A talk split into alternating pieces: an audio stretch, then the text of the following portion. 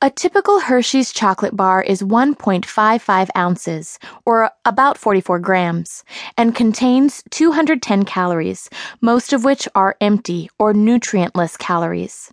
No doubt about it, Hershey bars are a treat. There are a few people, if any, who would say otherwise.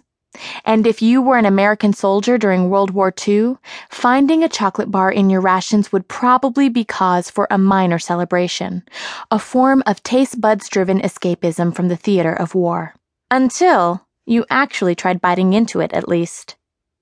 In 1937, a colonel in the U.S. Army Quartermaster Corps named Paul Logan approached the Hershey Chocolate Corporation with a strange request: to develop a specially formulated chocolate bar for the troops.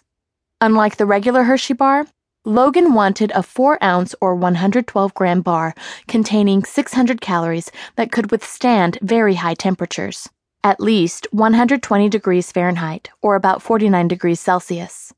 Oh, and there was one other requirement.